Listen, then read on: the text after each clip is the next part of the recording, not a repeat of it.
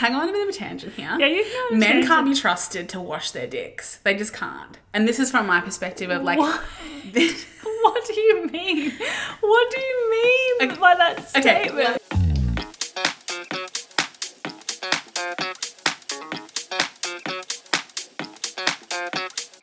Hello and welcome back to To Be Honest, the podcast. My name is Kara R. Ready, and sitting across from me is my bestie for the resty, Duck Dog Millionaire.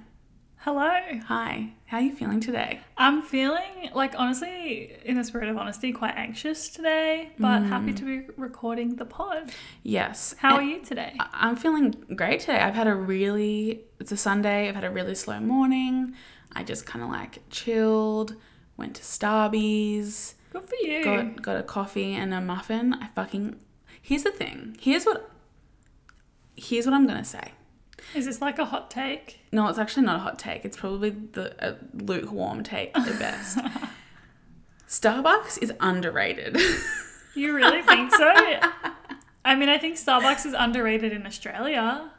yeah, but I, I, that's true. I mean, I've never been to America, and, and I understand that a lot of Americans really like Starbucks. So maybe I'm incorrect. Mm. But anyway, I think Starbucks is underrated in Australia. Like all the people I speak to are like, oh, but the coffee is not very good. You don't go for the coffee, you go for the experience. Mm-hmm. Is all I'm saying. And the muffins. They also have a new vegan breakfast thingy. Did you get it? No, I didn't. I did not. Anyway, how's your day going? It's going fine, thanks. So why are you feeling anxious? well, because my cat has a UTI. Tiger does love to get a UTI at the most inopportune times. this is Tiger's third UTI, and it's just Yeah. a bit much. I will say that I am happy that he got this one while you were in town. Thank you so much. because I didn't like when I was the only one that could take care of him. that was way too much stress for me. Couldn't handle it. Couldn't Yeah. handle it. Yeah. He's the most anxious animal I've ever met in my life. But he's such a little chicken. He is. He's really cute, but he's super anxious. He definitely needs some SSRIs, Somewhat. antidepressants. Oh.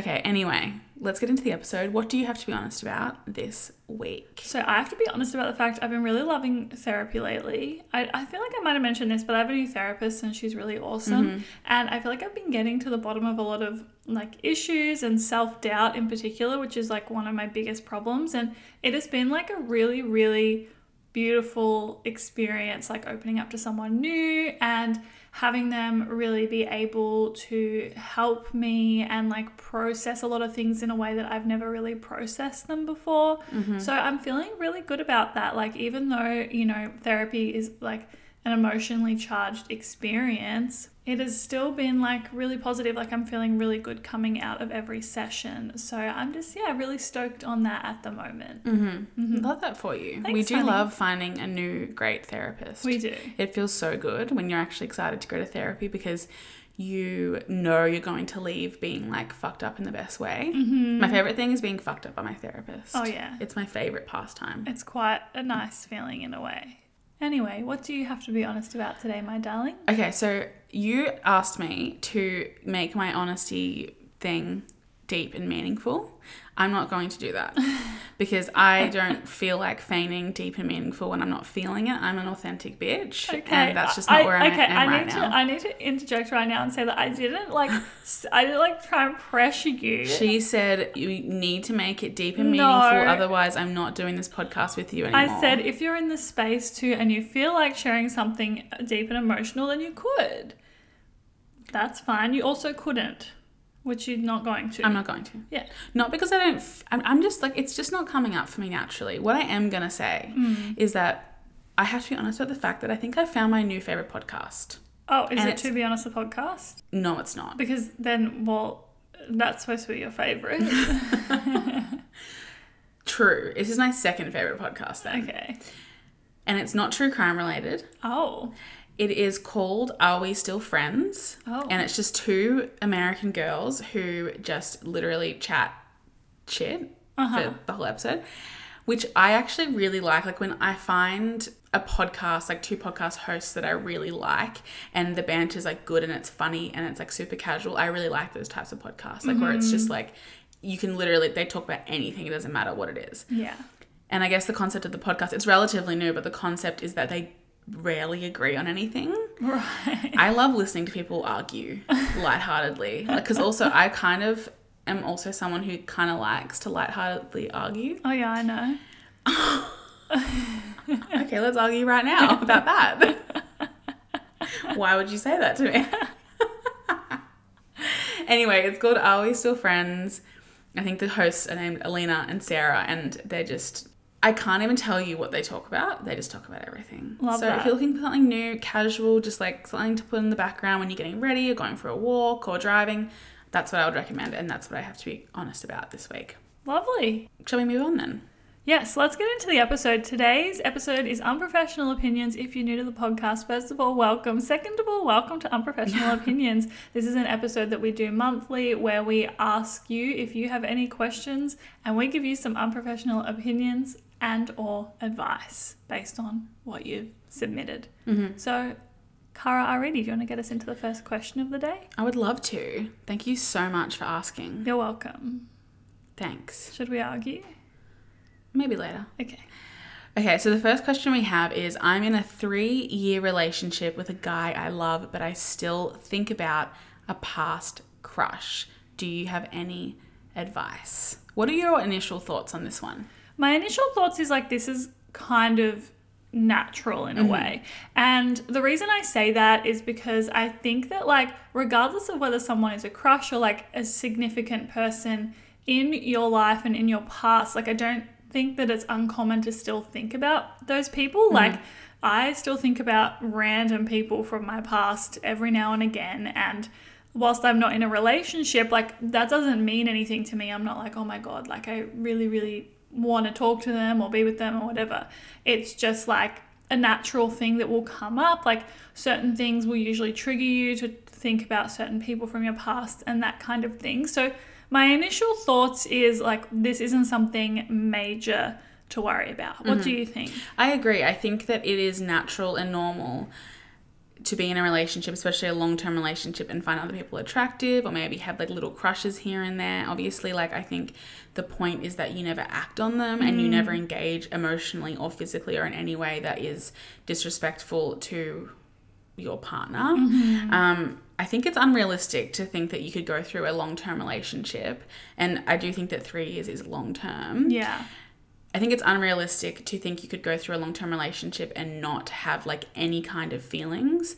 The part where I would say it gets a bit maybe like murky in the situation is like if you're thinking about your crush when you're having sex with your partner, like mm. if you're finding yourself hung up on them, if you're finding yourself like wanting to reach out to them and reconnect with them and stuff like that, like that might be red flags that like maybe something's not right or you're not getting fulfilled in your relationship. But if you're just like, I have a little bit, little bit of a crush on this person who I follow on Instagram from my past or something. I don't think that's necessarily bad. No, I think that what I find interesting about this question is that it's just saying I still think about a past crush. So it's kind of hard to know like are you thinking about them Yeah. sexually, romantically? Are they just popping into your head? Yeah. Are you Like, on what capacity are you thinking about them? Totally. And I think it's important to recognize the boundaries that you have for yourself in your relationship and perhaps think about how you would feel if your partner, like if the roles were reversed in this mm. situation.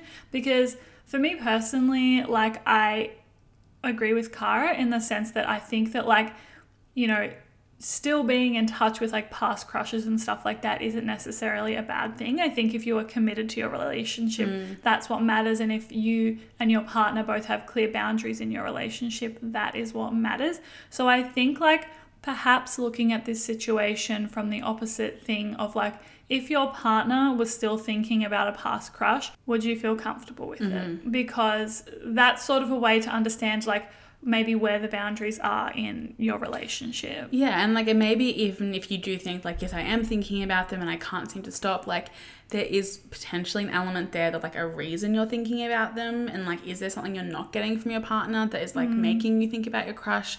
Like, there could be a few different ways that it, like, is cropping up and, like, the meaning behind it. But mm. yeah, I think at the end of the day, a harmless, innocent kind of crush isn't necessarily a bad thing. No, I agree. Okay, so our next question is an interesting one. Uh, I met a girl on the internet and then I met her in real life and I don't like her. How can I nicely turn her down? This is an interesting one because I do think that obviously letting someone down is not a nice idea, right? Like especially if they are, you know, a nice person and like you appreciate them but you're just not feeling that romantic connection. I think that it's hard to do that a lot of the time, but also like it is a it's a part of dating. Like you can't Yeah. date without being prepared to do this because as we've discussed many times before, then you become a ghoster and that's just not cool. So I think that at the end of the day, without trying to say just do it, you just have to do it. Yeah, and I think the fact that you're even saying that you want to nicely turn her down is like a really positive thing because a lot Yeah. of people, uh, you know, wouldn't even consider this. A lot of people do ghost, a lot of people don't communicate properly or perhaps string someone along because they think it's easier than communicating. But at the end of the day, as Kara and I always say, like, communication is the key to a lot of problems in life.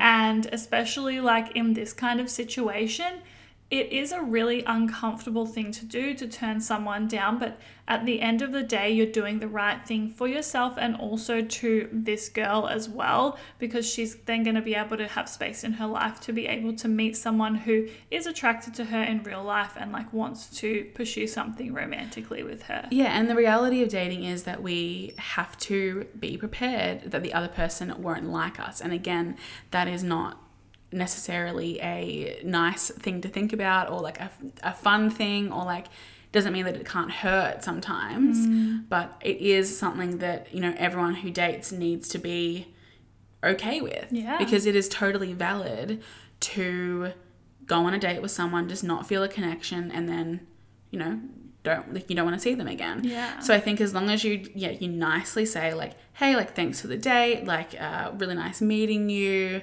and then you could say something like you know i, I personally didn't really feel a connection there but i really hope that you like you know find someone because you seem great Yeah. something like that A compliment sandwich. Look, I'm not. I, I don't think it needs to be a compliment sandwich. I know that you're a big fan of a compliment sandwich. This is the, this is a, a compliment. the compliment sandwich thing is the perfect example of like me and you in terms of like how we grew up.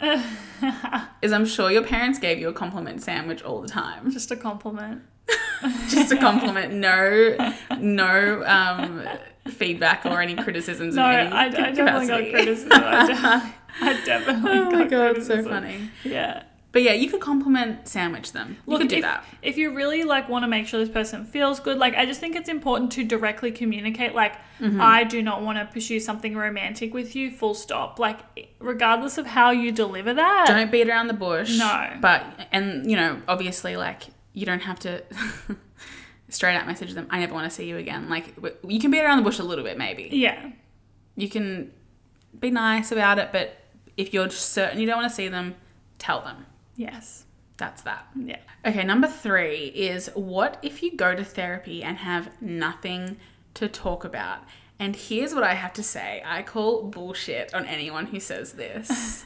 I call absolute bullshit. Why is that, honey? With love, I'm calling this person out because I think that unless, I mean, obviously there are people who exist in this world who genuinely don't have any like mental health issues. I don't understand, but Or like don't like I can't imagine not having like some form of conflict in my life. And I don't mean that in a bad way. It's just like, you know, life is kind of stressful and a lot. Yeah, well, I think this is one of the things I was going to say is like I think a big mis- misconception about therapy is that you can only go to your therapist, you can only go to therapy with like big, important, like really, uh, I don't know, like serious issues.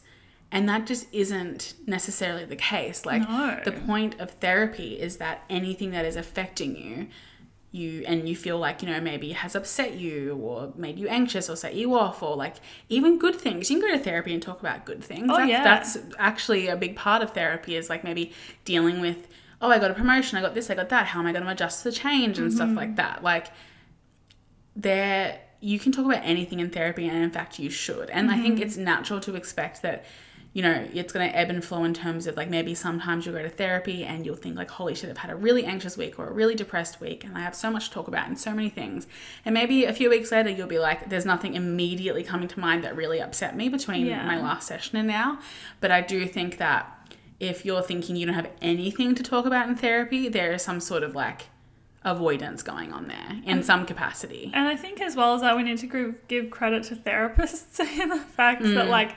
therapists will find something to talk about with you because that's their job, and also, um, like everyone has something to talk about. In Exactly. therapy. That's just like my. I I can't imagine like even on weeks where I've had like a really good week. And I'm feeling like in a really positive headspace, and I go to therapy, and I'm lit- literally like, I don't know what I'm going to talk about. My therapist will find something. Yes, this is where journaling comes in quite handy. And like, I want to mm-hmm. call myself out and say I don't journal as much as I should. But what I do do is between therapy sessions, if I have like a thought, it, it's good to like kind of get to know your coping mechanisms and your mm. patterns and like the kind of cycles you go through between like your therapy session and your next therapy session. Like, for example, and this is not necessarily going to be the case for other people, but for me, post therapy, I will usually feel really good mm. for maybe a week, and then like I'll maybe I'll hit like a couple of down days, or like an anxious day, or like if something happens and I'm like three weeks out from my next session or two weeks out from my next session, chances are I will feel anxious or something like that because I'll be dealing with that issue. But then mm. I'll self regulate and I'll self soothe, and then by the time my therapy session rolls around, it'll barely be even a thought in my head. But that doesn't mean that I still can't talk about it in therapy, right? Yeah. So what I do is I just keep a notes app on my phone and I just literally dot point like little things that happen throughout my week or like the two weeks between my sessions and I just write like two or three words when it's happening mm. and that way before my session or in my session I can refer back to it and be like oh this happened and you don't have to be like super sad or super upset or like really like in those emotions mm. still to get something out of talking about it in therapy. Totally. Yeah. Yeah. Okay, I really, really love this question and I am so excited to talk about it. So, the question is How long should you be single after leaving a long term relationship in your late 20s? This is an interesting one because I, I mean, obviously, there's no cut and dry answer. There's Yeah. no black and white answer. Everyone, we, there really is no answer to this. No, so this is the thing. Like, when it comes to this topic, I find it really interesting because I think a lot of the time we have like two ends of the spectrum with this. Like, there are some people who will get out of a relationship, specifically a long term relationship, and then like a month later meet someone and be like, this person is it for me, right? And sometimes it works out and sometimes it doesn't work out. And then you have people who will stay single and like really commit to being single for a long time after a long term relationship. And then they can meet someone who can also be the mm-hmm. right person or the wrong person for them. So I don't think like, you know, when, at what stage, you know, post relationship, someone comes into your life is a huge deal. I think that the reason why often people can think that people are jumping into things too quickly after a long term relationship is if they haven't taken any time to heal. And everyone's healing journey is different. And I don't think that you can Put a time frame on it. yeah, I don't think you can put a time frame on it. And as well as that, I don't think that your healing journey stops just if you get into a new relationship. Absolutely not. I think what's important to remember is like sometimes people will go through relationships and feel like they have so much to work through after that relationship, depending on the circumstances, depending on how the breakup went, and all of that kind of stuff. And that stuff is more important than the actual time frame mm-hmm. after the relationship. Because, like, I've met people who, I know people, sorry, who literally have like met their new partner a week after their breakup and are in very happy long term relationships with them now. You can't control the time in which someone comes into your life, but something that you can and should try and take control of is like committing to your healing journey and to making sure that you're in a space to be in a healthy relationship because you don't really want to like repeat the same patterns that perhaps ended your long-term relationship in the first place. Yeah, I completely agree. I think the only person you can really say how long you should be single for after a relationship is yourself. Mm-hmm. And I think that's why it's really important after, well, at any stage in your life, but especially after you've ended a relationship, I guess.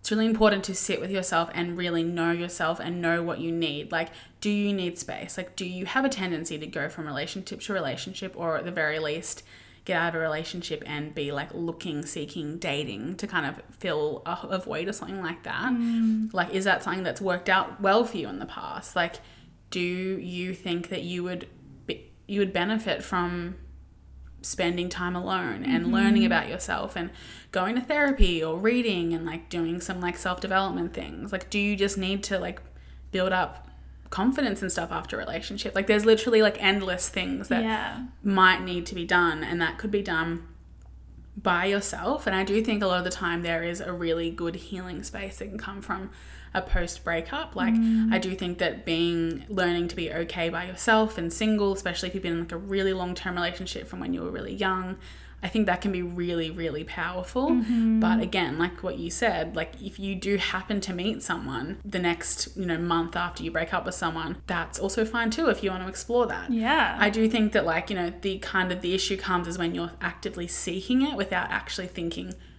do I want this what do I want what do I need what would be best for me like if you're Yeah. Mm-hmm. like jumping on a dating app the second you break up with your boyfriend that doesn't necessarily mean it's bad No. but it's it could mean that you're not necessarily listening to yourself Yeah, I think it's important to be honest with yourself. Hmm. And I also really want to touch on the fact that in this question, this person's specified in your late 20s. Hmm. And I understand being single in your late 20s can be quite confronting because there is a lot of pressure to get married, have children, buy the house, do the whole thing, get the Hmm. dog, whatever.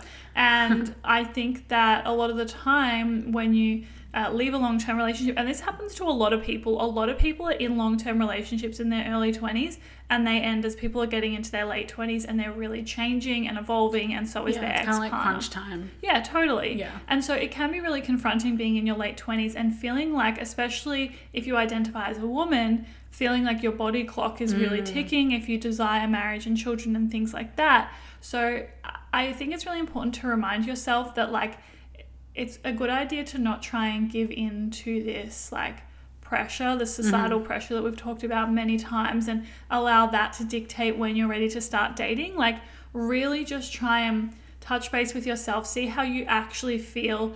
Are you feeling like you have codependent tendencies coming up, and is that why you're wanting the comfort of dating someone else? Or, you know, are you actually feeling ready? completely agree okay so our fifth question made me laugh so much when we read it Uh-huh. It's is it normal to not want to give head? It really disgusts me. Here's the thing. I relate. I deeply relate. I have to be deeply turned on by someone to want to give them head. Wow. And I'm not I'm if I'm going to be completely honest and completely TMI, usually the thing that turns me on about giving head is me giving head. Like myself, like I turn myself on. Not necessarily like, because, okay, I, I can go on a bit of a tangent here. Yeah, you can. go on a Men can't be trusted to wash their dicks. They just can't. And this is from my perspective of like, What? What do you mean? What do you mean by that statement? okay, let me just quickly do a little preface by saying, like, obviously for me, I'm a straight woman. Like, I would be giving head to me means going like sucking, sucking a dick, right? Yeah. I hope Tracy's listening. She's definitely not, so it's fine. My mum is not listening. That's what it means to me. So this is the perspective that I'm talking about. Obviously, for other people, it'll be going down on a girl. That's fine. Mm-hmm. Let's go back to the, the, the issue at hand, which is that I don't think men can be trusted to wash their dicks. You thought that, that was a crazy thing to say. Please tell me more. I mean, I just have never thought about that. That makes a lot of sense, though. What? Don't say that. Well, it does make a lot of sense. I feel like you don't think about that stuff, but like, Going- is that not? So this is not a concern to you in any capacity. So No judgment. I'm just saying, like, this has not crossed your mind. It's not something I've really thought about, It. Okay, the hygiene aspect of it really puts me off. A So that's why you feel disgusted. I mean, I also think penises are just really fucking gross usually to look at unless they are like Perfect and pink. perfect in pink. Just for the record, that's not me being like I only like white dicks. That's a little inside joke for you. I'm totally fine with dicks of color. Anyway, I I don't even know if we should keep this in. My point is that I feel like I would have to really trust a man's hygiene habits to feel super down to go down on him. Right. Okay. So when it comes to like the question of is it normal to not want to give head, my answer? Me, me just like ignoring the actual question and telling you my personal opinions on giving head. my personal opinion on this is that like uh, the the idea of normal when it comes to a sexual act of anything is not some, not a word to use. Because if I've learned anything um, through my own sexual experiences and through learning about sexual experience of experiences of others is that everyone is totally different in terms of what they enjoy doing and what they enjoy receiving you know with a partner like and that is totally fine so definitely drop the idea that you it's not normal for you to not want to do it because if you don't like to do it you don't You have, don't have to. to do it. that's pretty much that And if you don't like to do it, and then maybe like every now and then you do feel like you want to do it, and then after that you don't feel like you want to do it anymore, that's also fine. Like just because you do it once doesn't mean you're expected to do it every second day. Mm-hmm. That's just my point there. Yeah. So I think that like to answer the question, is it normal to not want to give head? Uh yes, because in terms of like sex uh, and like sexual acts, like as long as it's consensual and everyone's having a good time, then it is normal. Yes. That's great. Maybe we should change the word normal in these situations to valid. Is it valid? Is it valid? Is it valid to not want to give head? Absolutely. Yes.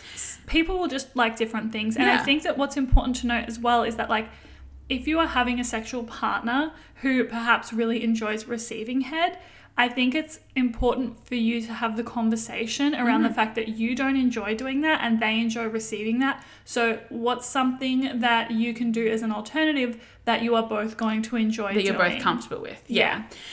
I also would hazard a guess. This is another little bit of a rant. Mm-hmm. I would actually probably bet money on the fact that more women than we hear about don't like giving head. Mm. Because I do think that to an extent, it is something women are expected to do. I think it's getting better. Like, obviously, men going down on women in like straight, like hetero relationships Mm-hmm. is becoming more of the norm, as it fucking should be. As it should be. They have a lot to make up for. But anyway. but I think that to an extent it has been like expected a lot of the time that like a woman will do that just like no questions asked. Like it's just like expected because men enjoy it so much. Well a Mm-hmm. lot of men enjoy it so much. And honestly probably even on the other side there's probably an element of like men who don't really enjoy it who Oh, are yeah. expected and they th- thought of, of strange or weird if they don't enjoy it which is obviously also not true so anyway, my point of this whole rant is that yes, it's normal and it's valid to not want to if it disgusts you.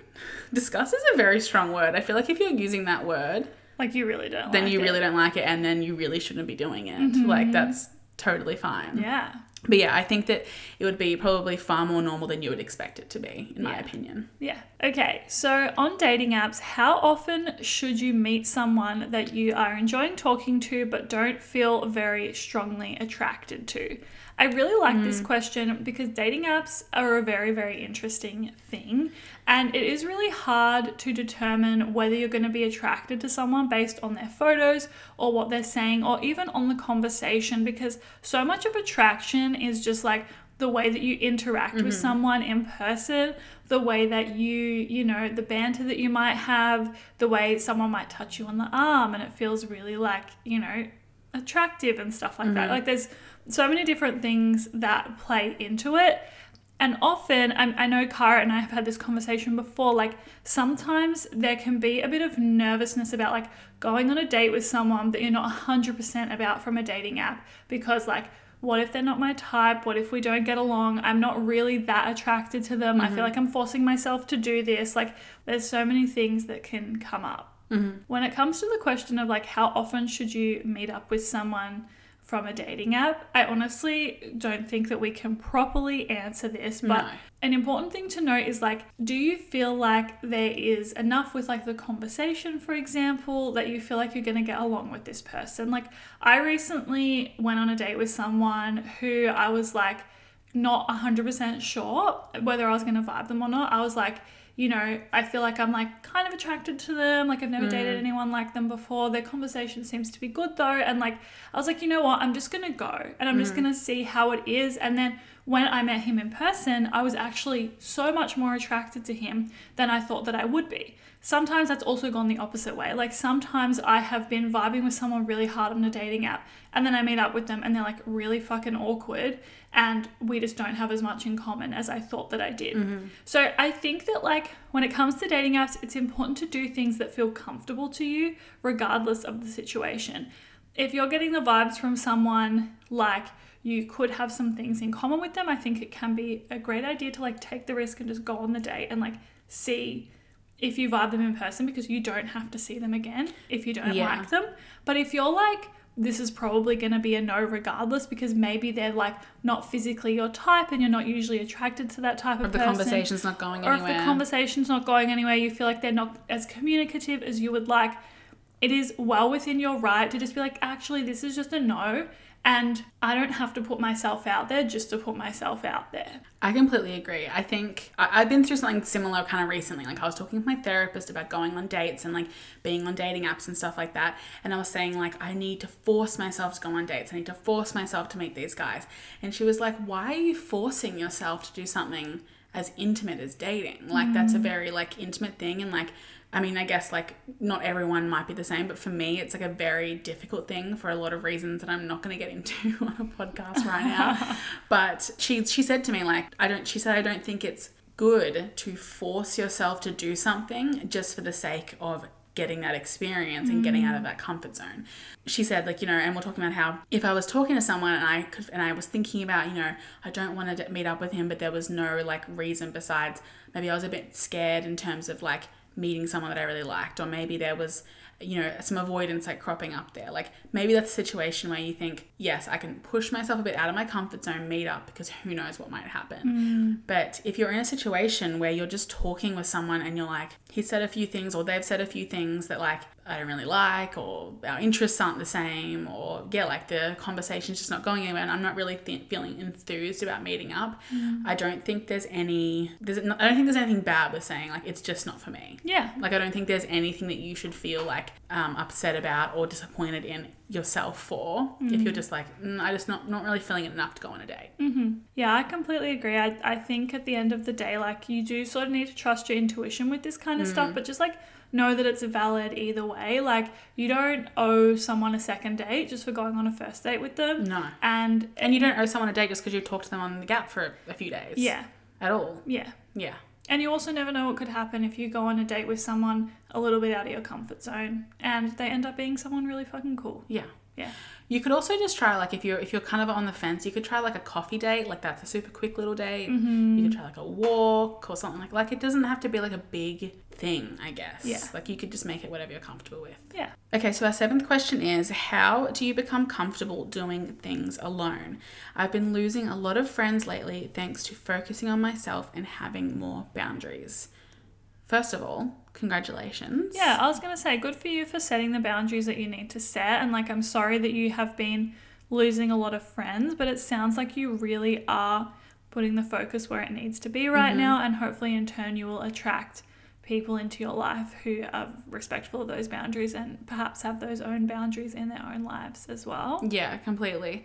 I think the idea of like how do you become comfortable doing things alone, like that can be a really daunting thing to I guess fathom for the first time if you've always been someone who like does everything with friends or with a partner or with family and stuff like that. Yeah. I think a good place to start can be sitting down and like even like literally listing out things that you really like doing and that really bring you joy or bring you comfort and make you feel inspired. And like that could be mm. anything from like going for walks or going to the movies or going out for dinner and stuff like that. Because there's really nothing that you can't do alone. Yeah. There's nothing that like you should feel ashamed to do alone. I agree. And I remember I went through a breakup in my early 20s and I was single and through my relationship I really had lost a lot of friends and I also worked hospitality so I had like random days off and a lot of my friends weren't available and so I really decided like okay I'm actually going to consciously push myself out of my comfort zone and do things by myself that perhaps people would look at and be like, oh, that's like a little bit of a random thing to do. But for me, it was like a really, really beautiful experience. And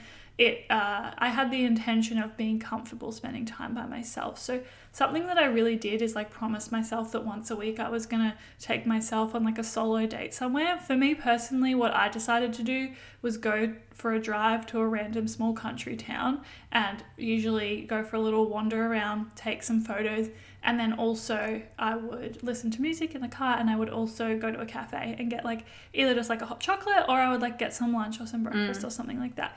And that was something that like I enjoy doing all of those things and they also were like you know, it was enough in my comfort zone without being too far out of my comfort Yeah. zone. And I think you don't have to completely push yourself out of your comfort zone to be doing something like to be learning and how to be mm. alone. I think that, that it's okay to like to do certain things with someone. Like that's fine. Like for example, if you like going to the movies or watching like TV shows and stuff like that, it's okay if you prefer to do that with someone else because maybe you like talking about it or you like connecting with things like that. But that doesn't mean that you have to stop enjoying it in mm. some capacity just because you maybe don't have someone right now who wants to do those things with you. Mm-hmm. So I think yeah, like figuring out like what you can do that's just outside of your comfort zone but isn't probably going to make you feel like super anxious and super nervous at first because I think baby steps is probably a good way to go in this scenario and you'll probably find that over time you can do more and more things that you know maybe you once couldn't even fathom doing by yourself. Um, and I think that as you do it, you'll probably gain the confidence knowing that spending time alone is actually super fucking powerful. Yeah. And not just like this. I feel like a lot of us are just only alone in those like little in between moments in life, like driving or when you're in bed before you go to sleep and stuff like that. Like, and then when we are faced with alone time, like qu- quite a long amount of alone time, it can be really confronting because we mm. just don't know what to do with it. Mm-hmm. Like I've felt like that quite a few times. I felt like that specifically like when you've gone away a few times and like I'll just like go to work and I'll come home and I'll just be here and I'm like, oh okay, like I'm so used to having someone here and like but when you really lean into that like solo time, I think it can be so enjoyable and so beneficial. And you can learn a lot from it as well. Yeah, I agree. Okay, Miss Ready. So, what do you do on days when you feel unwell but you do still need to get things done? Mm, these days are hard. They are really difficult. I feel this especially when I'm on my period, Yeah, which is like I'm like, please can we just have paid sick days? Didn't I think a country recently introduced yeah, it's like a period? 3-day sick thing. days, I'm like yeah. that would be ideal. Anyway, Yeah. um, I I really struggle with this a lot of the time being self-employed because I don't get sick leave, and so when I feel unwell, it you know really can throw things out of whack. And some days I'm like I literally just like don't have the time to like have a day off right now. Mm-hmm. So something that I would suggest doing on days when you feel unwell is like actually write a list of things that you absolutely 100% have to get mm. done. There is no negotiating on it whatsoever. Because like seeing a friend that you promised you'd catch up with or even like face having a friend you promised you'd catch up with is nothing's gonna fall apart and die if you don't do those things. yes. So that's something that you could easily not do. Do you need to mop your floors? Mm, yeah, probably not. Yeah. Yeah. So I think I think uh, this is like a very practical tip. I don't know if this is the right response, but what I would do in this situation is like yeah, write a list of like things that I would like to get done right now, and then go through them and be like, what can what needs to be prioritized here and maybe just try and focus on a few things that you're going to get done. Mm-hmm. And that's all. I understand like as an adult it is really hard because like honestly when i get sick these days i'm like this is so inconvenient. I don't have the time right now. No. It, it- imagine being sick as like a parent, as a mum. I was thinking that when we had COVID, I was like, imagine, like, I was struggling to look after the cats when I was feeling super ill. I'm like, imagine if I had human children. Yeah, it's fucked. Like, how did our parents do it? I don't know. It's crazy. I completely agree. I think putting breaking it down into like realistic things of like what genuinely has to be done today. Like, do you have like a really important time sensitive task like paying bills? Mm. Do you have to um, you know, get something done for work that's a non-negotiable if you are like, you know, self-employed and you need the money or something like that. Yeah. do you have zero food in the house and you do need to get some food in some capacity like things like that like obviously it ranges depending on who you are and like what is actually absolutely necessary for you Yeah.